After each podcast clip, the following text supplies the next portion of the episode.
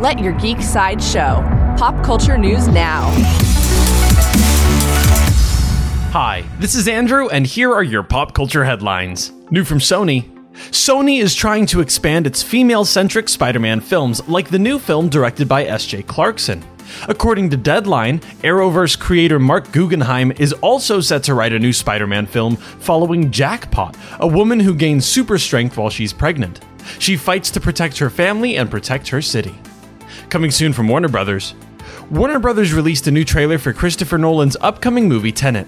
The trailer explains that the main character can communicate with the future, which is decidedly not time travel. For example, when he uses a gun, he isn't shooting the bullet out, he's catching it. Tenet will premiere on July 17th. Coming soon from Disney, Disney Plus released a trailer for their new show Zenimation. The show is described as an animated soundscape experience meant to help unplug, relax, and refresh your senses for a moment of mindfulness.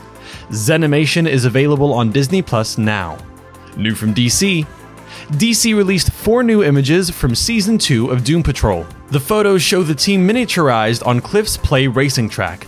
Doom Patrol Season 2 will premiere on HBO Max and DC Universe on June 25th. This has been your Pop Culture Headlines, presented by Sideshow, where pop culture is our culture.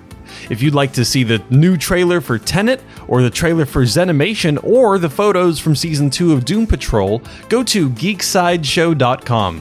Thanks for listening, and don't forget to let your geek side show.